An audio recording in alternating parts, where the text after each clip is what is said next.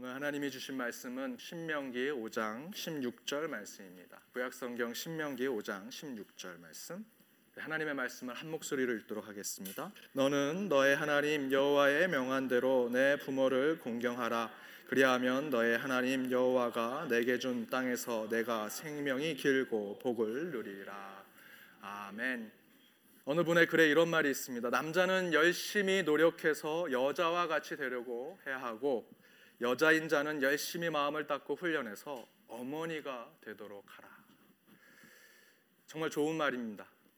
남자는 여자가 되고자 노력하고 여자는 어머니가 되고자 노력해야 한다. 제가 신방하면서 또 수다 큐티 모임 또 셀 모임에 갈 때마다 가정들과 또 많은 성도님들과 얘기하면서 제가 깨닫는 것은 어떤 집안이든 아내와 어머니 말대로 하면 그 가정은 복을 받는다라는 생각을 하게 됩니다. 예, 아멘이 한 분에게 나왔습니다. 요즘 저희 아이들이 조금씩 자라면서 아빠보다 어, 엄마를 더 따릅니다. 엄마가 더 좋은 거죠. 엄마가 더 잘해주는 것 같습니다. 제가 필요한 것, 아빠가 필요할 때는 높이 올라간 거 꺼내줄 때, 그리고 전등 고칠 때, 또 힘든 거 만들어줄 때, 그럴 때만 아빠가 필요한 것 같습니다. 엄마가 더 중요하고 어머니가 그 아이들과 더 관계가 좋은 것을 확인하게 됩니다. 남자 성도님들 그렇게라도 가정에 우리가 필요하다는 것에 감사하셔야 합니다. 집에 갈 일이 있는 거니까요. 어찌 됐던 남자는 여자처럼 되고자 노력해야 하고 여자는 어머니가 되고자 노력해야 한다. 여러분 이말 어, 설교 끝나고 인터넷에 찾지 마십시오. 제가 만든 말입니다. 오늘 마더스데이입니다. 우리 교회는 어버이 주일로 지키는데 우리 부모님을 공경하고 또 우리 낳으시고 기르신 어머니 아버지의 사랑을 늘 생각하길 바랍니다. 우리 부모님은 위대하신 분들이십니다. 여러분 아시는 대로 훌륭한 분들, 위인들, 유명한 분들 모두 어머니에게서 태어났고 아버지 품에서 자랐습니다. 늘 그 부모님을 존경하고 사랑하는 저와 여러분이 되기를 바랍니다. 우리 옆에 있는 분들과 이렇게 인사 나누기 원합니다. Happy Mother's Day 부모님 감사합니다. 아버지 감사합니다. 어머니 감사합니다. 한국에 또 하늘나라에 부모님이 계시다면 거기에 생각하면서 마음으로 그 부모님께 감사를 표현하시기 바랍니다. 오늘 함께 말씀을 나누고자 합니다. 오늘 말씀의 제목은 내 부모를 공경하라입니다. 어버이 주일로 저희를 지키고자 가장 평범하지만 가장 중요한 표현을 가지고 말씀을 나누려고 합니다. 내 부모를 공경하라. 여러분 부모님께 잘해 드리고 계십니까? 어르신들께 잘하고 계십니까? 우리 인생의 선배, 믿음의 선배들에게 어, 잘하고 있는지 한번 돌아보길 바랍니다. 잘하고 싶은데 참 그게 쉽지 않습니다. 제가 고등학교 어, 있을 때 외할아버지, 외할머니랑 함께 살았습니다. 그래서 늘 어른을 모시는 것에 대한 생각을 품고 살았습니다. 학교가 끝나고 버스를 타고 오는데 그 버스에 어, 어떤 할머니와 할아버지가 무거운 짐을 들고 타셨습니다. 제가 벌떡 일어나서 그 짐을 들어드리고 자리도 양보해 드렸습니다. 그리고 어디까지 가시냐고 어, 여쭤봤습니다. 그랬더니 두 정거장 제가 내리는 두 정거장 미리 내리셨습니다. 그래서 저도 같이 따라 내려서 그 집까지 그 무거운 짐을 가져다 드렸습니다.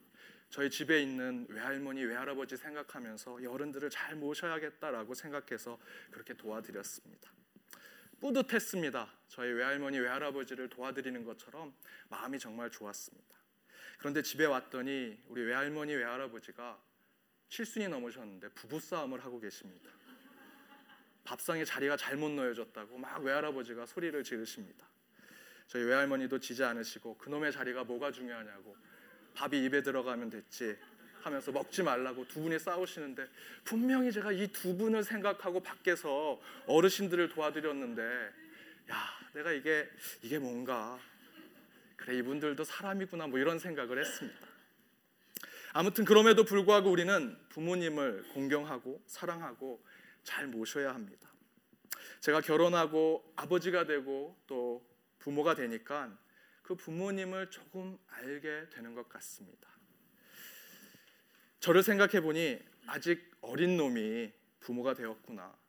아직 부모가 될 준비가 되지 않았는데 내가 아버지가 되었구나. 인격도 성품도 마음도 아직 부모가 될 수 없는 자가 부모가 되었구나라는 생각을 하게 됩니다. 제 아들은 제가 뭐든지 다 잘하는 줄 압니다. 제가 뭐만 조금만 해도 우와 합니다. 걱정이 됩니다. 제 아들이 다른 곳에 가서 우리 아빠 뭐든지 다 잘한다고 얘기할까봐 최근에 제기가 있어서 제기 차기는 거를 보여주려고 했는데 아무리 차도 한 개 이상을 못 차는 겁니다. 그래서 제 아들한테 위에 가서 물 좀 떠와 시켜놓고 계속 제기 연습을 했습니다. 한 몇 개는 해야 잘하는 아빠의 모습을 보여줄 수 있을 것 같아서 우리가 그렇게 부모가 된 것입니다. 이렇게 모자란 채 부모가 되니 우리는 이제야 그 부모님, 나의 부모님의 모습을 이제야 좀 이해가 되는 것 같습니다.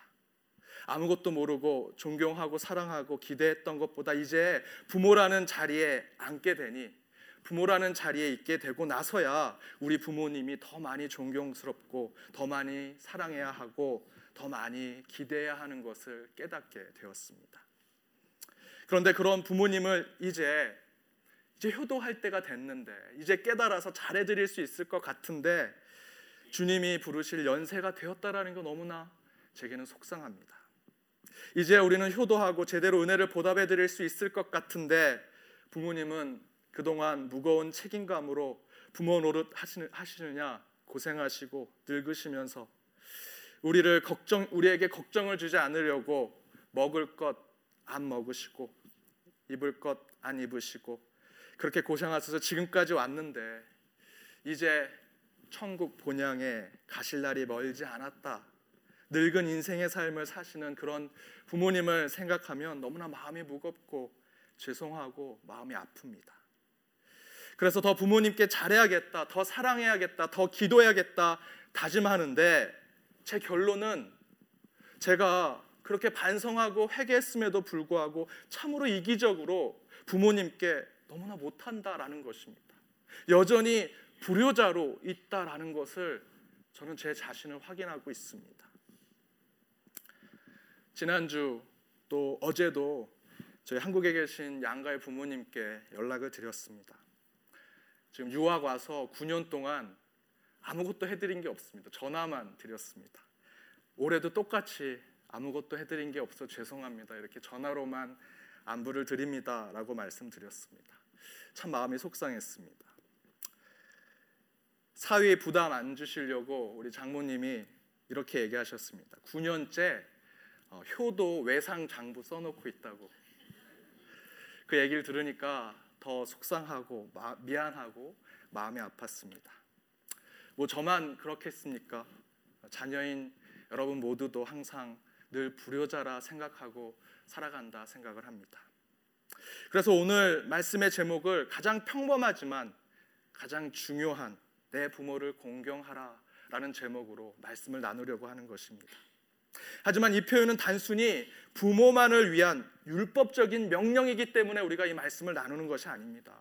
그 이유를 그 하나님의 지혜가 담긴 이유를 우리는 오늘 본문에서 찾을 수 있습니다. 우리 오늘 본문을 함께 읽어보도록 하겠습니다. 신명기 5장 16절 스크린에 있습니다. 함께 읽겠습니다. 너는 너의 하나님의 여호와의 명한 대로 내 부모를 공경하라. 그리하면 너의 하나님 여호와가 내게 준 땅에서 내가 생명이 길고 복을 누리리라. 아멘.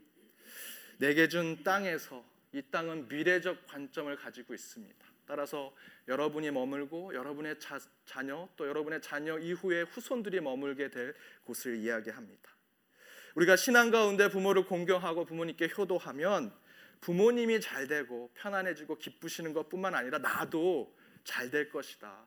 생명이 길어지고 복된 삶을 살 것이다. 또한 그 땅에서 그 땅에 낳는 모든 후손들까지도 복된 삶을 살게 될 것이다. 하나님께서 약속해 주시는 말씀입니다. 따라서 기독교에서의 효는 위아래를 따지고 위계 질서를 잡고자 하는 것이 아니라 하나님의 약속이자 지혜의 가르침입니다.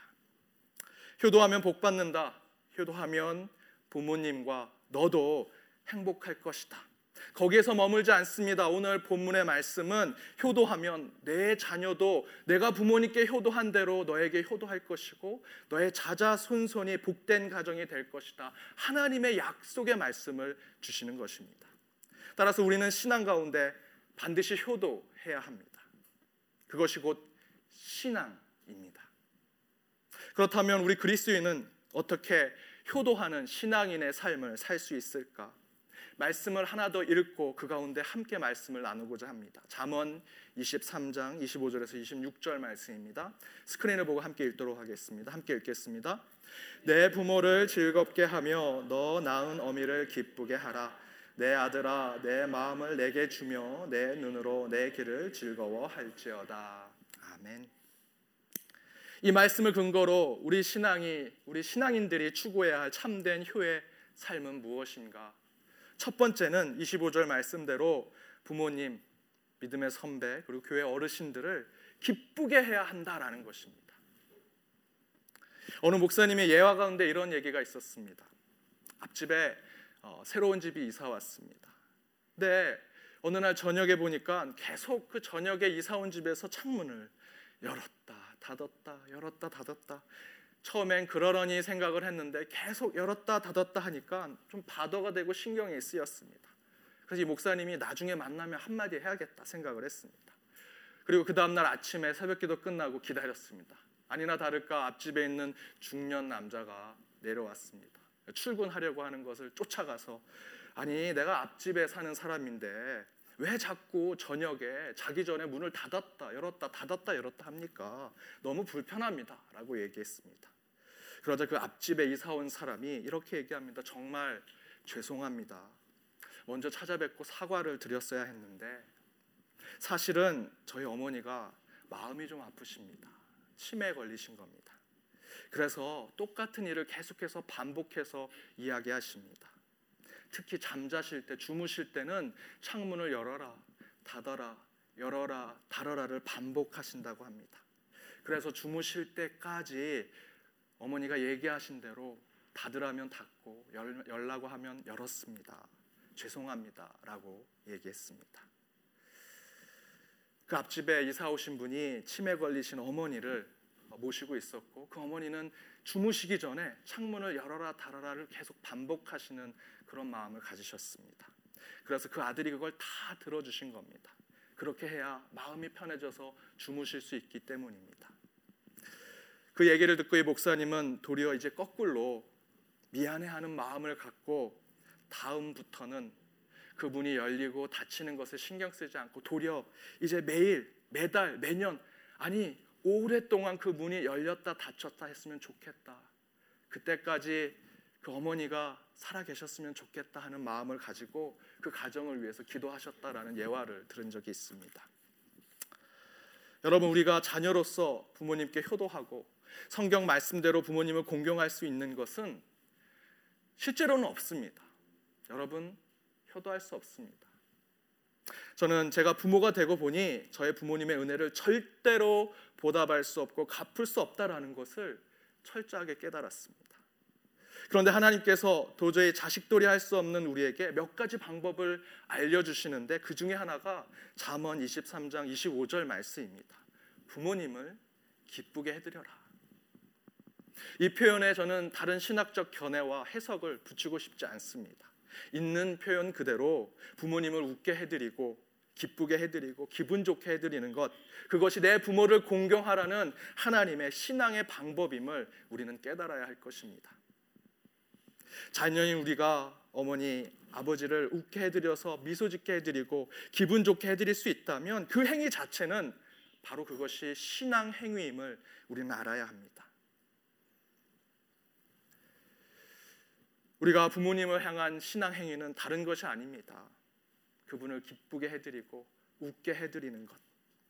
그런데 우리는 부모님을 향한 신앙의 행위를 오해하고 잘못된 생각을 하는 경우가 있습니다. 부모님이 교회 안 다니십니다. 아직 예수님을 안 믿으십니다. 그러니 부모님을 교회에 모시고 오는 것 그것이 신앙 행위 아닙니까? 제 대답은 아니다입니다. 성경 어디에도 내 부모를 교회로 데리고 와라 라는 표현은 성경 어디에도 없습니다. 하지만 성경엔 분명히 내 부모를 기쁘게 하라 라는 표현은 분명히 있습니다. 부모님을 위한 신앙의 삶은 다른 것이 아닙니다. 잠언 23장 25절 말씀대로 기쁘게 해드리는 것, 웃게 해드리는 것, 행복하게 해드리는 것, 그것이 부모님을 향한 우리의 신앙의 행위입니다. 그리고 나서 그 부모님의 구원에 대해서 기도하십시오. 그럼 하나님께서 분명히 책임져 주시리라 믿습니다. 그런데 우리는 거꾸로, 거꾸로 하는 태도를 가지고 있습니다. 부모님과 종교의 문제로 싸웁니다. 부모랑 불편한 관계를 갖습니다. 부모님께 인상 쓰게 합니다. 그것은 하나님의 뜻이 아닙니다. 하나님의 뜻은 먼저 부모님을 기쁘게 하라라는 것입니다. 제가 이민교회 와서 아마도 노인 아파트에 가장 많은 신방을 간 것 같습니다. 그런 노인 아파트의 신방을 갈 때 제가 이런 경험을 한 적이 있습니다. 노인 아파트 신방에 신방을 가서 들어가려고 하는데 들어가는 입구 옆에 한 할머니가 사시는 집이 있었습니다. 방이 있었는데 들어가려고 하는데 한 할머니가 창밖을 쳐다보시는데 너무나 처량하고 외롭게 창밖을 쳐다보고 계셨습니다. 너무나 외로워 보이신다. 너무나 안타까워 보인다라는 생각을 하고 저희 교인이 계신 우리 권사님 대신 할머니 방에 찾아가서 신방하고 예배드리고 두세 시간 얘기하고 나왔습니다. 나오면서 그 들어왔던 입구를 옆에 아, 들어올 때 뵀던 그 할머니가 어떻게 하고 계시는가 하고 그 옆을 보았는데 너무나 놀랍게도 똑같은 자세, 똑같은 표정, 똑같은 시선으로 밖을 쳐다보고 계셨습니다. 그 모습을 보니 너무나 속상했습니다. 너무나 마음이 아팠고 마음 같아서는 당장 끼어들어가서 할머니의 손을 잡아드리고 그분이 못 하시는 얘기, 못다한 얘기들을 들어주고 싶었습니다. 그런데 그렇게 하지 못하는 제 자신을 보면서 너무나 속상했습니다. 아, 우리는 부모의 우리 어르신들의 그 은혜를 보답할 수 없는 존재들이구나라는 것을 깨달았습니다. 그래서 그때 결심했습니다. 내가 이민교회 담임 목회자가 되면 반드시 이런 어르신들을 위한 모임을 만들어야겠다. 그래서 우리 어르신들 함께 모여서 이야기 나누고 성경 공부도 하고 식탁 공동체도 나누는 그런 모임을 만들어야겠다. 그래서 그 비전을 가지고 지금 저희 교회에서는 매월 셋째 주 수요일 우리 어르신들이 모여서 사랑방이라는 모임을 갖고 있습니다. 제가 사랑방이라고 그 모임의 이름을 칭한 이유는 아주 소박한 비전을 갖고 있었기 때문입니다. 뭐 노인 학교 해가지고 많은 분들 모아서 막 밴드가 나오고 막 특강을 하고 이런 것이 아니라 저는 그저 누추한 방이라도 빨간 담요, 약간 쿵쿵한 냄새가 나는 빨간 담요 이렇게 둘러 앉아서 거기에 손 집어넣고 앞에는 군고구마 익은 거 하나하나 까서 익은 김치 얹어가지고 먹다가 목이 메이면 동치미 국물 마시면서 옛날 전쟁 얘기, 피난 이야기, 보릿고개 이야기 들으면서 그저 한 번 웃고 행복하게 하루를 보낼 수 있는 일들을 우리 이분들께 해드려야겠다라고 생각해서 사랑방이라는 이름을 붙였습니다. 그렇게 시작해서 지금 이 모임이 매달 한 번씩 진행되고 있습니다. 여러분이 더 도와주시고 기도해 주시고 관심 가져 주시면 두 주에 한 번, 매주 한 번씩 모일 수 있지 않을까 생각을 해 봅니다. 이렇게 하려는 이유는 바로 잠언 23장 25절 말씀을 그대로 따르려고 하는 것입니다. 다른 것 아닙니다. 우리 어르신들 기쁘게 해드리는 것 그것이 목회 행위고 우리 신앙의 행위가 아닌가 생각해서 그 일들을 감당하고 있습니다. 그런데 오늘 본문의 말씀대로 그렇게 부모님을 잘 모시는 것, 기쁘게 해드리는 것, 거기서 끝이 아닙니다.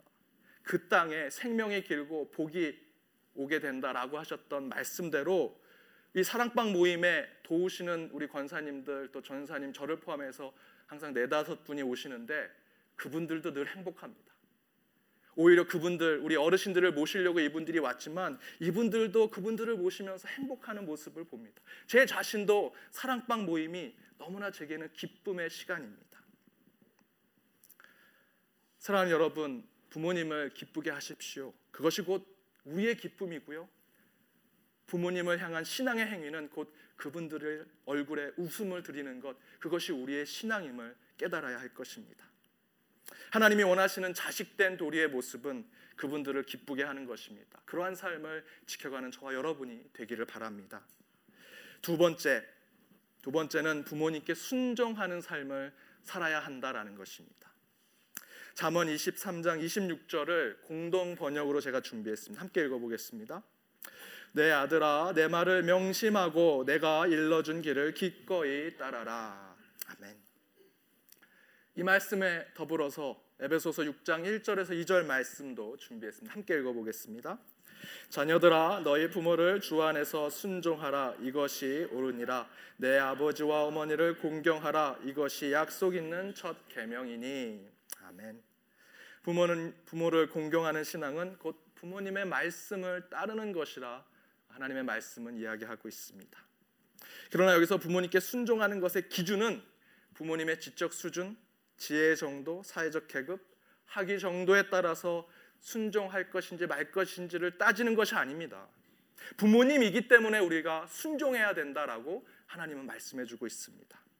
하나님께서 말씀하시는 부모님께 순종하라는 것은 나를 육체적으로든 마음으로든 나를 낳아준 부모이기 때문에 어떤 조건, 상황, 능력으로 그 부모가 가진 것에 따라서 순종하는 것이 아니라 그저 부모이기 때문에 우리는 순종해야 한다라는 말씀입니다. 여러분 부모님보다 더 많이 공부하셨죠? 여러분 더 똑똑하십니다. 저도 이 말씀을 이 원고를 하려고 하면 항상 마음이 찔립니다. 저도 그렇게 하지 못하거든요. 가끔 부모님과 대화하고 또 전화로 이렇게 얘기하면 아 아버지 제가 좀 더 공부했어요 라고 얘기할 때가 있기 때문에 너무나 죄송한 표현이지만 여러분이 똑똑하고 잘나서 여러분 더 공부하고 더 지적인 수준이 올라간 것이 절대 아닙니다. 부모님이 하셔야 할 공부, 부모님이 받아야 할 학위, 부모님이 얻으셔야 할 지식과 지혜, 여러분 부모님이 그거 다 포기하시고 내 자식이 좀 더 좋은 학교, 좋은 지식, 더 높은 자리, 좀 더 잘난 자녀가 되길 바란 마음으로 우리 부모님 그것들 다 포기하시고 여러분 세워주신 것 깨달아야 합니다. 그런데 단지 우리가 부모님보다 학벌 좋다고 지적인 능력 뛰어나다고 조금 더 잘나고 더 잘 나간다고 부모님 말씀 무시하고 순종하지 않는다면 여러분 그건 그 자체가 불순종입니다. 탈무드에 이런 얘기가 있습니다. 어느 마을에 스스로 경건하고 신앙이 좋다고 자처하면서 교회를 잘 나오고는 있지만 실제로 그 삶은 온전하지 못한 신자 하나가 있었습니다. 그래서 하루는 목사가 그 신자를 불러놔서 바르고 온전하게 신앙 삶을 살아라라고 충고했습니다. 그러자 그 신자가 나는 주일마다 꼬박꼬박 교회 오고 헌금도 봉사도 잘하는데 그런 경건한 신자인데 왜 나한테 뭐라고 하십니까? 라고 말하자 그 목사가 이렇게 말합니다. 글쎄 사람이 동물원에 간다고 해서 동물이 되는 건 아니잖아. 여러분 우스운 얘기 같지만 안타깝게도 이 이야기의 현실이 지금 우리 교회의 현실이 되고 있습니다. 이유는 간단합니다. 인간으로서의 기본과 기본 상식과 예의를 우리가 지키지 않기 때문입니다. 신앙이 없어서가 아닙니다. 직분이 없어서가 아닙니다. 신앙의 연수가 깊지 않아서가 아닙니다. 세상의 지위가 높지 않아서가 아닙니다. 기도의 능력이 없어서가 아닙니다. 상식적인 인간이 되지 않아서입니다. 예의 없는 인간이 되었기 때문입니다. 여러분 교회니까 세상법 잘 지킬 것 같습니까? 통계를 보면 교회와 그리스도인이 세상 사람들과 다르지 않게 불법을 행하고 있습니다. 아니 오히려 교회가 더 법을 지키지 않는 것으로 통계에 나오고 있습니다. 그리스도인이라면 더욱더 상식과 기본을 지키는 자가 되어야 하는데 내가 하늘 시민권을 가지고 있는데 내가 하나님의 자녀인데 뭐가 무서워? 뭐가 문제야? 왜 나한테 뭐라고 해? 라고 하면서 사회, 세상에 더 문제를 일으키고 더 나쁜 것들을 보여주고 있는 것이 지금 교회요. 저와 여러분의 모습이 아닌가 돌아볼 필요가 있습니다. 그것 가운데 가장 기본이 되는 것은 가족과의 관계라고 저는 믿습니다. 어느 누가 성경 어디에서 우리가 하나님의 자녀가 되었으니 이 땅의 부모를 무시하고 멸시해도 괜찮다라고 했습니까? 우리는 기독교를 믿으니 유교에서 얘기하는 효도 사상은 우리가 지키지 않아도 된다라고 성경 어디에 나와 있습니까? 성경은 도리어 이렇게 얘기하고 있습니다. 잠언 20장 20절 말씀입니다. 자기 아비나 어미를 저주하는 자는 그 등불의 유암 중에 꺼짐을 당하리라.